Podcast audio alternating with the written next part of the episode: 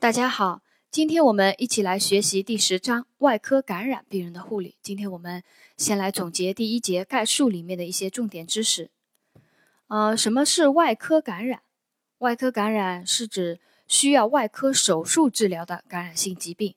和发生在创伤、手术、器械检查或有创性检查治疗后的感染，临床比较多见。外科感染它有三个特点，第一个，大部分是由几种细菌引起的混合感染。第二个，大部分感染有明显而突出的局部症状和体征。第三个，感染常较局限，随着病理发展引起化脓坏死等，使组织遭到破坏，愈合后形成瘢痕组织而影响局部功能。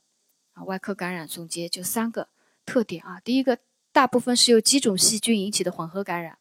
第二个，大部分感染都有明显而突出的局部症状和体征。第三个啊，第三个特点，感染常较局限，随着病理发展引起化脓坏死等，使组织遭到破坏，愈合后会形成瘢痕组织而影响局部功能。外科感染它可以有三种结局啊，第一个就是吸收或局限化，形成脓肿；第二个转为慢性感染；第三个感染扩散。感染的三种结局，吸收或局限化形成脓肿，还有转为慢性感染或者是感染扩散。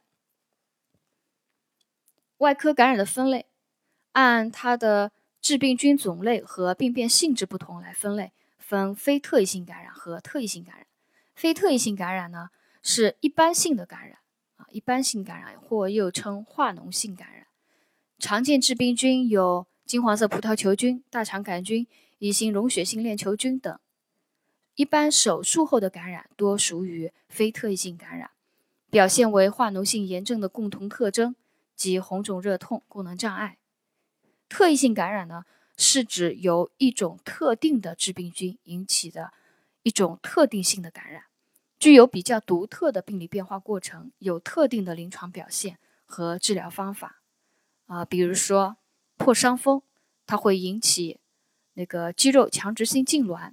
器性坏疽和其他产细菌引起蜂窝质炎，可出现皮下脸发阴，还有皮肤炭疽，有发痒性黑色脓疱等。啊、呃，这些就是一些特异性的感染，有比较不同的特定的临床表现。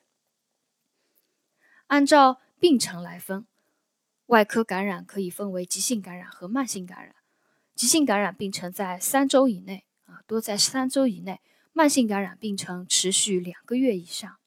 啊，这是外科感染的一个分类。呃，两种分法，一种是按病原菌种类不同分非特异性感染和特异性感染，一种是按病程来分，分急性感染和慢性感染。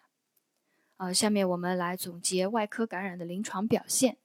它的临床表现，首先局部表现当中有一个知识点，红肿热痛功能障碍是非特异性感染的五大典型症状。啊，这个要记住，这个肯定要记住，要最最基础的知识了。外科感染局部表现，红肿热痛功能障碍是非特异性感染的五大典型症状。啊，它还会有呃全身症状，全身症状有发热、头痛、腰背痛、精神不振、焦虑不安乏、乏力、食欲缺乏等。严重感染者还会出现代谢紊乱、营养不良、贫血，甚至发生感染性休克。这是外科感染的一个全身症状的临床表现。还有特异性表现呢，就是我我们刚刚讲的破伤风会有肌肉强直性痉挛，器性坏疽和其他产细菌，呃，会有皮下脸发阴，皮肤炭疽有发痒性黑色脓疱等。啊、呃，这是外科感染临床表现里面的几个知识点。下面一个知识点是外科感染的治疗。外科感染的治疗原则以局部治疗与全身性治疗并重，消除感染因素和毒性物质，比如脓液、坏死组织等，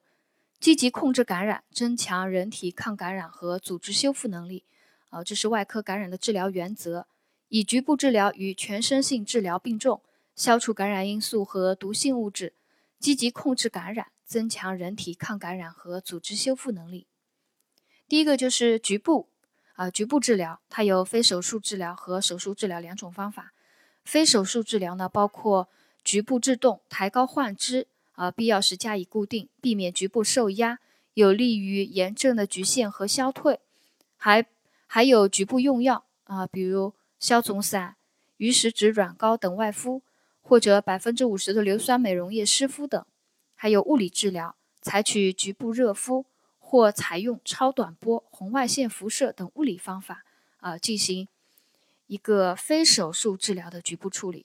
手术治疗局部处理呢，局部治疗呢，包括了脓肿切开引流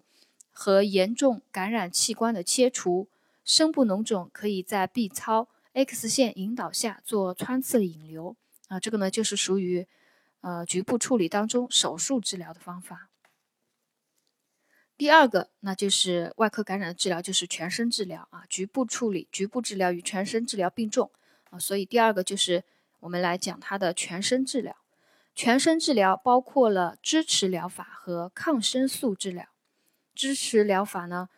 呃，指保证休息，提供含有丰富能量、蛋白质和维生素的饮食，补充水分和电解质，以维持体液平衡和营养状况。必要时还可以进行肠内或肠外营养支持。严重贫血、低蛋白血症或白细胞减少者，可以适当的输血或补充血液成分啊，给外科感染的患者给予一个全身的营养支持。还有抗生素治疗啊，根据细细菌学检查及药物敏感试验，选择有效的抗生素啊，进行一个全身性的治疗。全身治疗还可以采用中医药治疗，呃，比如说可口服那个清热解毒类的中药，啊，其他包括体温过高、物理降温啊、镇静退热啊，也属于全身治疗的一种。如果患者有体温过低的话，还应该要注意保暖。有疼痛剧烈者，适当的应用止痛药物啊，这个就是外科感染它的治疗里面的一些知识点。全身治全身治疗啊，全身治疗包括了支持疗法、抗生素治疗。啊，还有中医中药治疗，其他就是体温过高或者体温过低时的一个处理，疼痛剧烈时适当的应用止痛药啊，这样等这样一些措施。第一节概述的一些重点呢，我们就总结学习到这里。